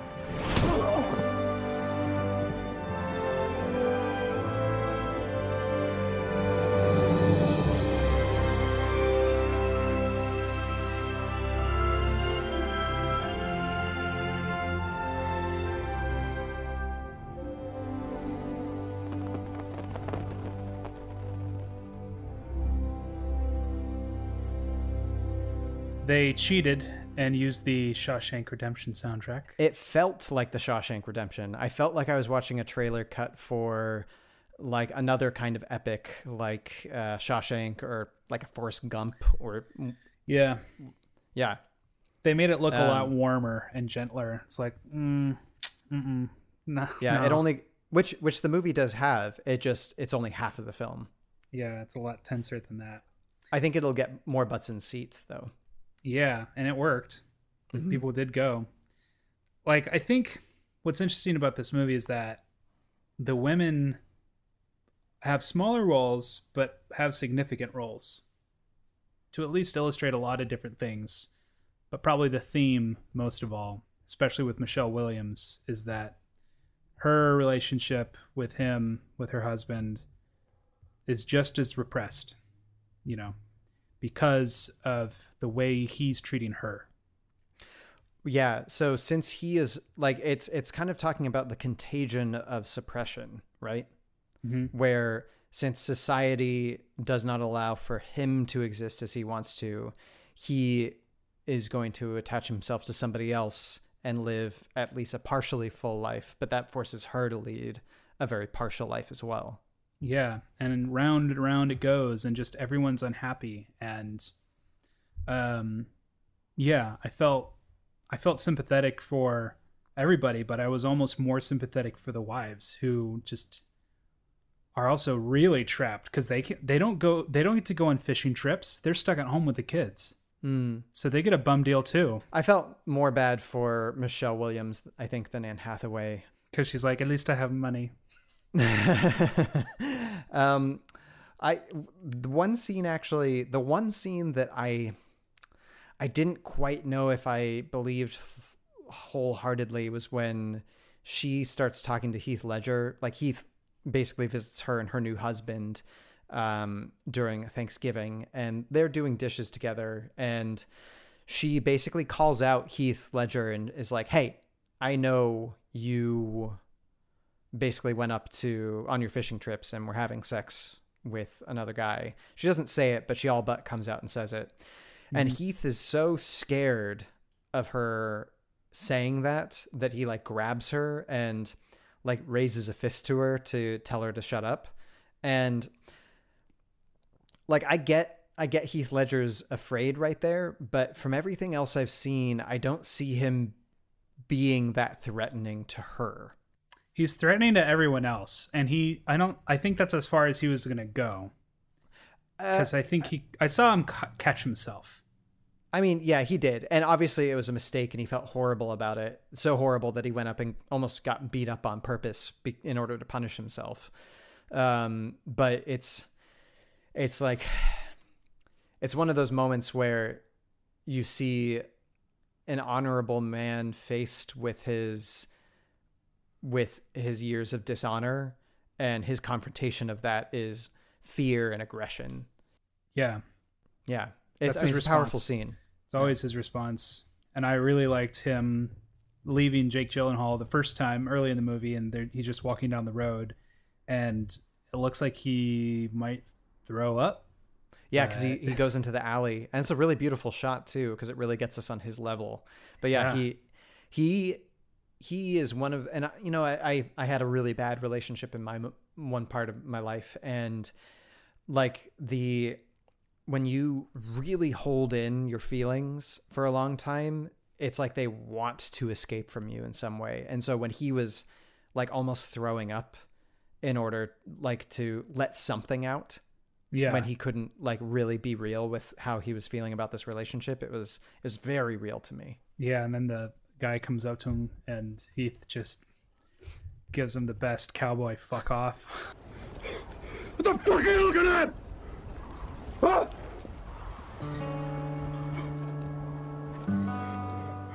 Yeah, what what are you looking at? yeah, which is like, hell yes, like. Now that was a manly like get away from me if I've ever heard one. Good for you, Heath Ledger. Um, but that's such a. It's almost like Jake Gyllenhaal feels the more true to himself, and Heath Ledger feels the most affected of the personalities hmm. because he has no choice but to put on that persona. And we never really get to know who Heath Ledger is, and maybe he doesn't even really know who he ever really is. And his whole life is just this identity that's just been hidden for so long that there's not much one left.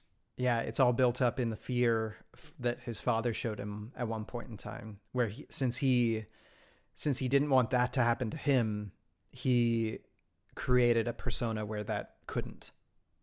Yeah, and you know, like Jack will find ways to be temporarily satisfied throughout his life. We see him go down to Mexico and he finds sex for himself. Um, he hooks up with David Harbour. Did they did they hook up? Like David so, Harbour 'cause came he- onto him, but I don't know if they he mentions going to a cabin and that he's been seeing a guy as well as seeing a woman. Oh, okay. I- so maybe. Uh, But also, like there was there was that scene where David Harbour, like within five minutes, David Harbour, Linda Cardellini, and Anna Faris all show up, and then Kate Mara plays like, a Yeah. five. Anyes only five years younger than Heath Ledger, right there, playing his like twenty year old younger daughter. She does look baby faced in that scene. though. Yeah, she she has that like perfect teenage face. just Yeah. Barely on the edge of adulthood. I was like, "Hey, David Harbour, what up, dude?" yeah, I know, right? And Lin- Linda Um, Cardellini's great. Um, yeah, it's too bad. Like, I would have watched a three-hour version of this movie where we get to like spend more time with Linda Cardellini. We just didn't have time.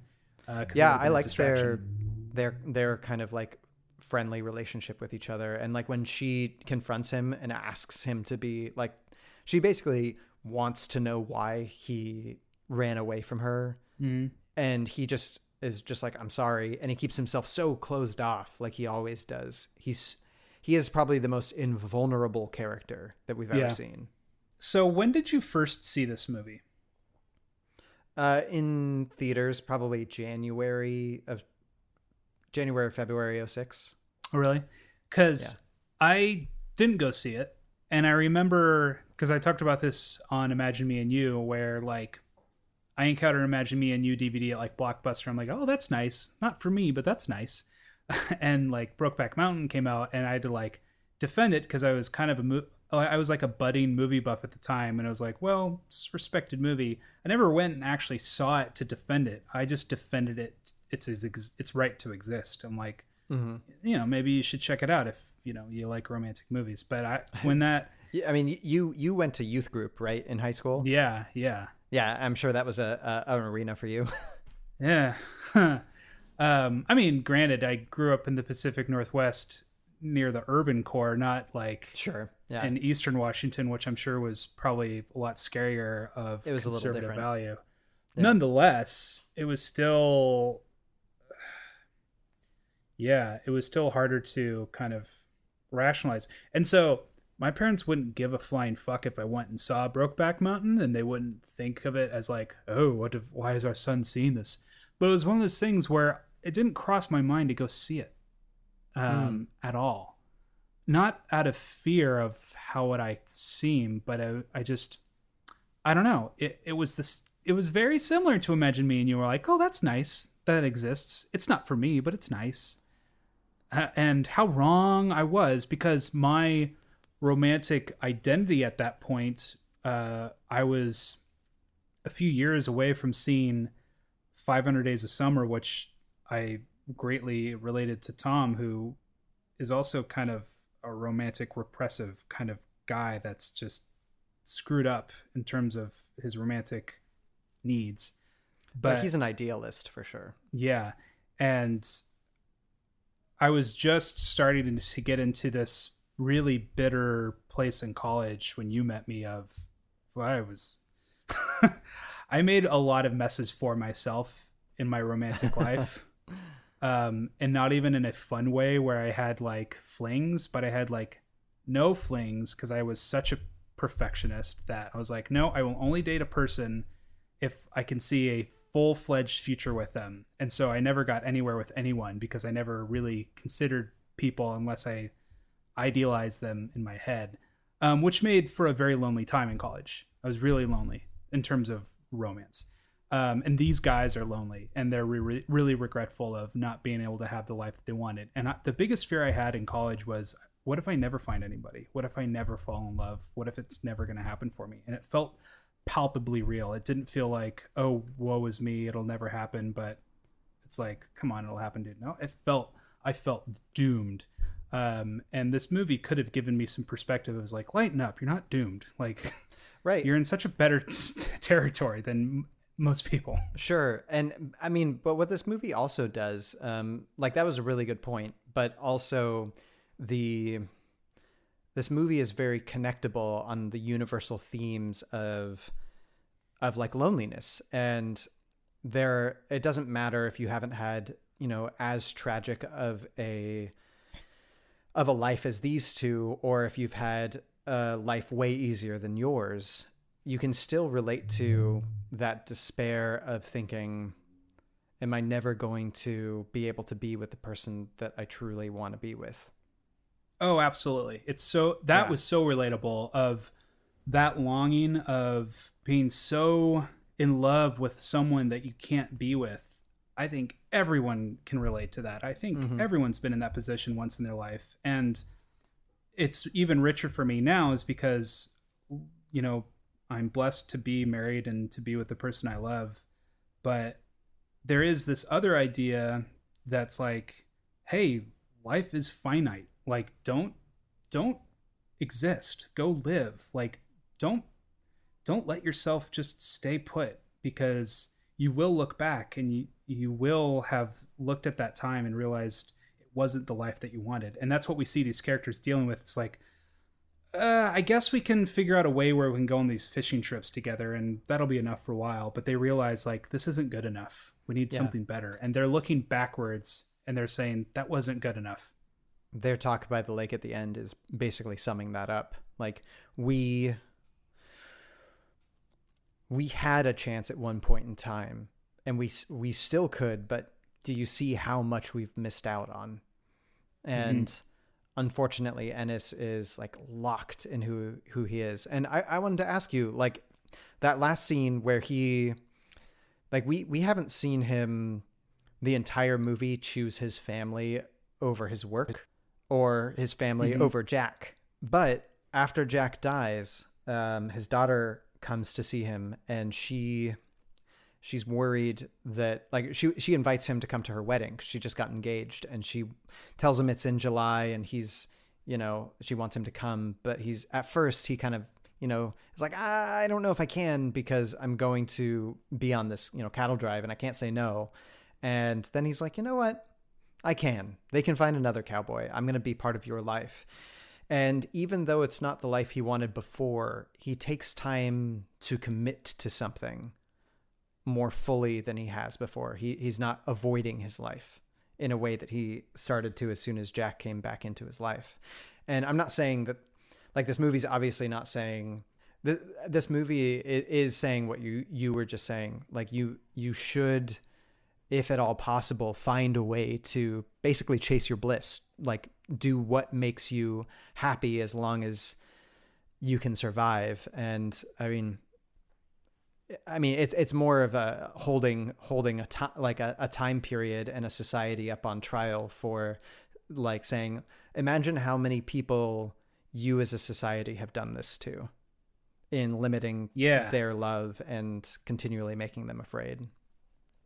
It's really tough Yeah. because um in our culture today, um there's not there's not a lot of people that get hurt in the wake of a relationship like mine and my wife's.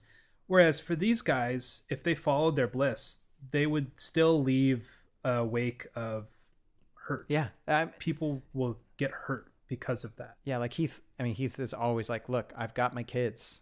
Like, if they find out about this, like they're gonna be." Well, I mean, he's afraid that they'll be even more hurt, or that he won't be able to see them anymore because you know, who knows what uh, a judge will say about that in 1970 something. Yeah, it, it it's such a good juicy conflict um, because if if one of them was a woman and if this was a totally hetero film, it would still be a problem that would be difficult but not insurmountable. Right.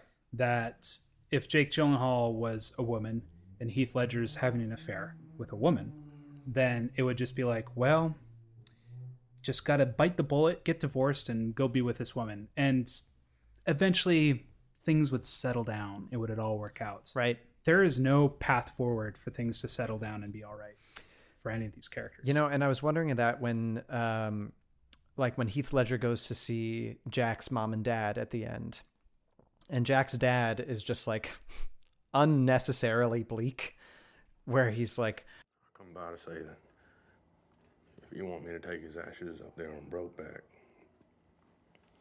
like his wife said he wanted to, then I'll be happy to. Tell you what, I know where Brokeback Mountain is. Thought he was too goddamn special to be buried in the family plot. Jack used to say, Ennis Del Mar, he used to say. I'm gonna bring him up here one of these days. We'll lick this damn ranch into shape. Had some half-baked notion the two of you was gonna move up here. Build a cabin. Help run the place. Then this spring, got another fella gonna come up here with him. Build the place. Help run the ranch. Some ranch neighbor of his from down in Texas. Gonna split up with his wife and come back here. It half seemed that his dad didn't approve, but if he did come back with a fella, he wouldn't he wouldn't necessarily say no. He would say, "Well, as long as you're turning the farm about, I don't need to know what goes on."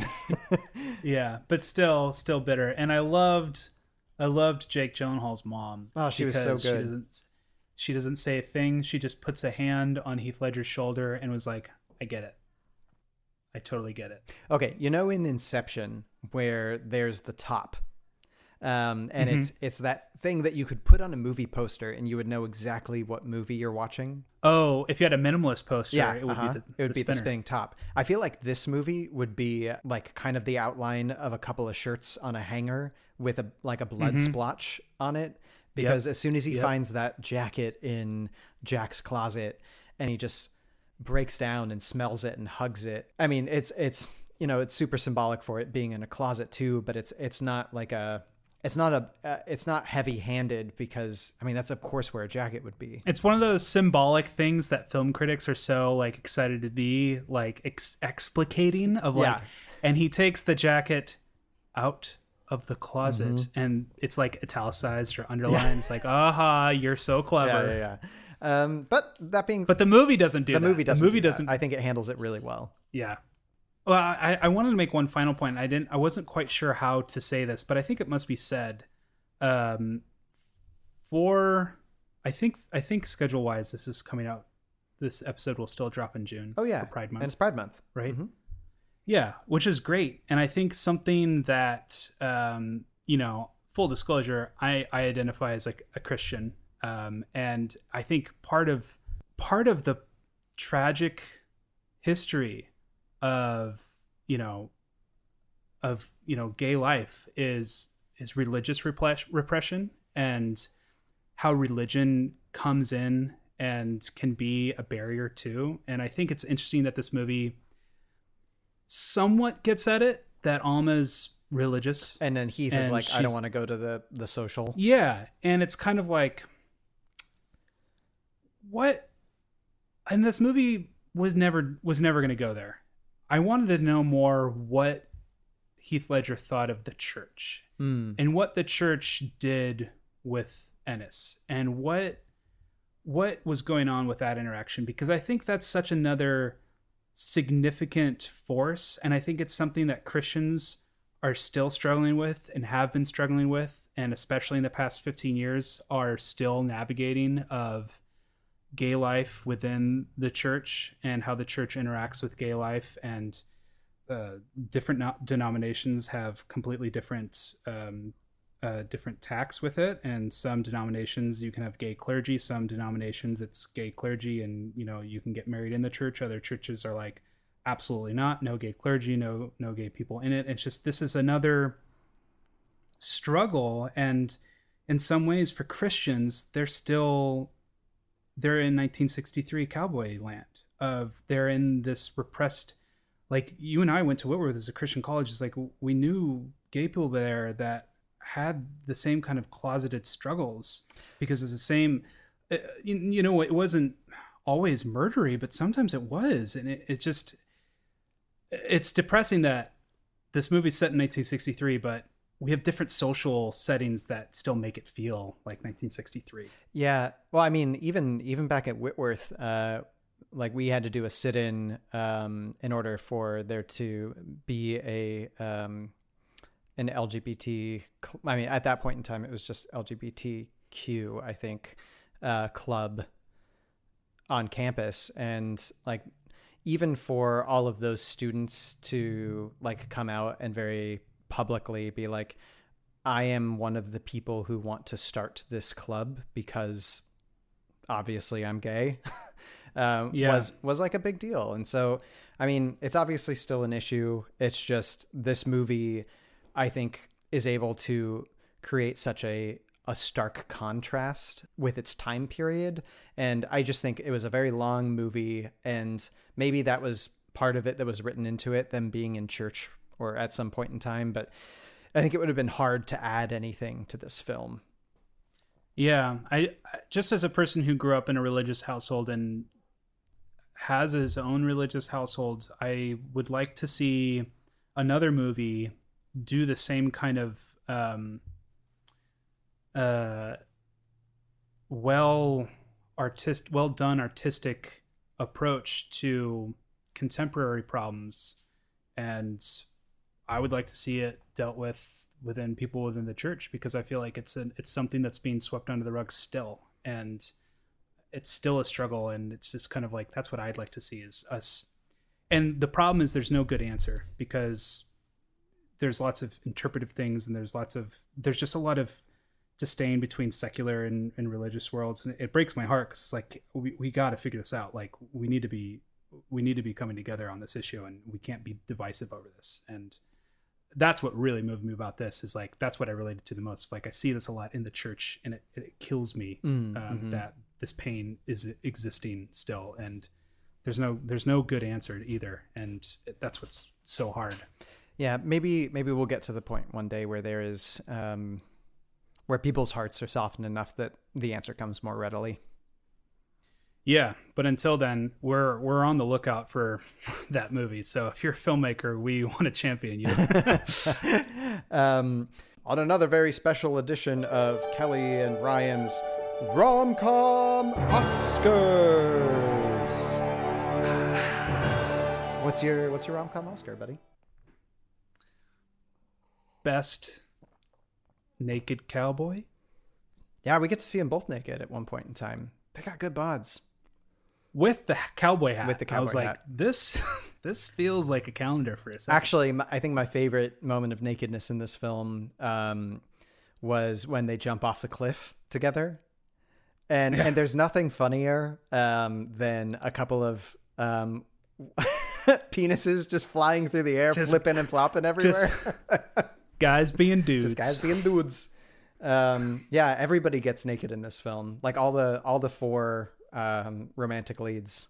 Um, pretty equitable. Yeah. I mean, I feel like boobs lasted a little bit longer on screen, which brings up a really good like double standard of like if you've got a penis on screen, it really needs to be brief before it gets an NC-17 rating, which is just ridiculous to me. Yeah. Um, Maybe it's just because they're But- so like on in general more silly looking. That's true. the censor's like, ah, ah, this this is really gonna break that that dramatic tension. yeah. so Um, best naked cowboy. Best naked cowboy. I like it. Um, I think I might give this best cinematography, um, just because it's. I think out of everything we've seen so far, it is the most gorgeously shot film. Mm-hmm. Mm-hmm. Okay, um, let's. What about our what about our pentagram of um, of depth and schmaltz Ryan, and how much schmaltz would you give this movie? Because I'm giving it a, a 10 out of 5. What? What, what do you mean? I'm just joking. I'm gonna give it Oh, a good. Uh, I mean, if I could, I think we have. We can't say zero, but uh, I'll give it a. No, we can say zero. I'm giving this movie a zero out of five for schmaltz. I'm gonna give it a one. I'm gonna give it a one just because it's still a zero out of five is okay. Well, let's give it a give one. Let's give it a one. I- I'm on board with that. I because I want to set the control. A zero out of five is like I can't even say Die Hard because Die Hard still has schmaltz. Like a really cool action movie that has no romance to it. Like a Well, that's remember Um, schmaltz isn't necessarily romance. I know, but like a ch- a, a good cheesiness, a, a je ne sais quoi of cheesiness. Um, I mean, I can't think of a zero out of five schmaltz. This factor. this does have pastoral romance in it at one point in time, and I think that gives it its Right. one percent.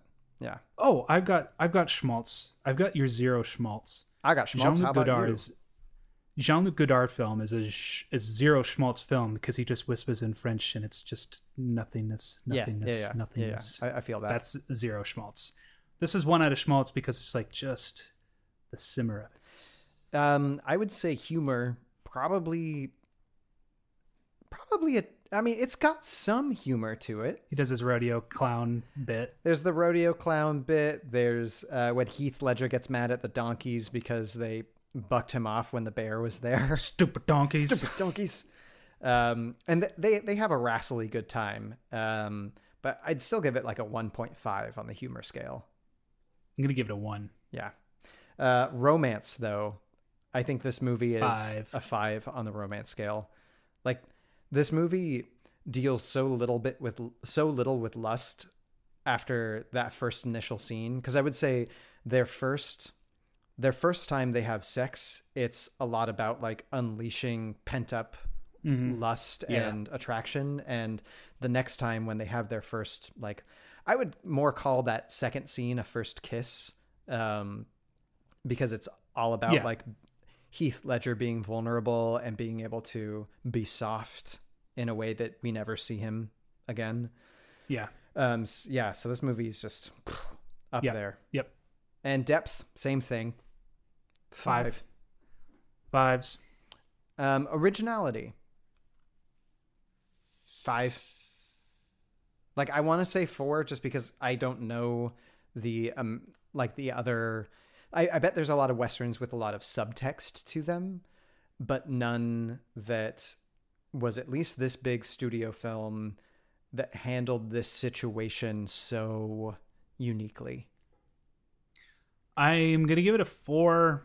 I guess I'll give it a four point five, um, because a five for me would have to be something that breaks the formula, and representation alone is not enough to break the formula. It's just like, oh, new take.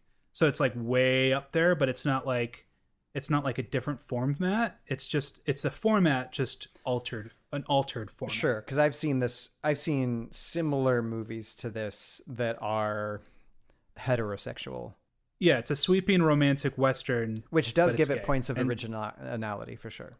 Yeah, yeah, That's why I'm like almost five, but I can only give five to like like Charlie Kaufman movies are fives. you Sure, know, like sure, sure, sure. Only those are five. All right then, Ryan, who would you fall in love with? I would fall in love with Michelle Williams. Interesting. Uh, Lay it on me, brother. She just had this soft presence, this tender presence. She just seemed really sweet. Anne Hathaway, I would fall in lust with because I was like, hamana, hamana.